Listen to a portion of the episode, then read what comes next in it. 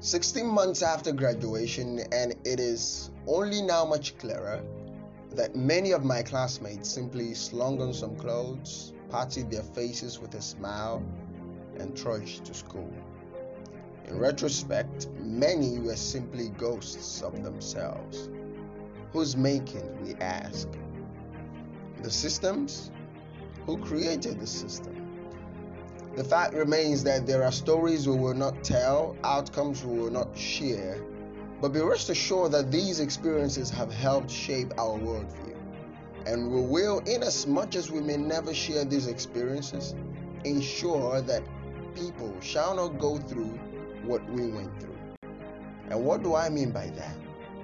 The psychological exploitation and deploration of Nigerian students, where the Nigerian student in Nigeria has become the ball in this political ping pong enjoyed, one assumes, by the Nigerian federal government and the Academic Staff Union of Universities.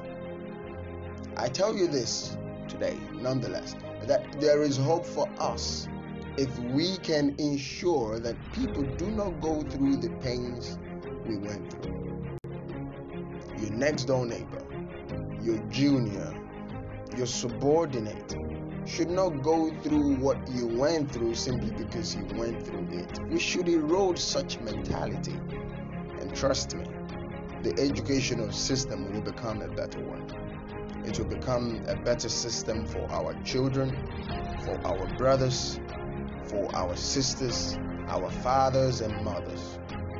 I'll leave you with this. Do not let people go through the pains you went through simply because you went through them. In fact, don't put people through unwarranted pain.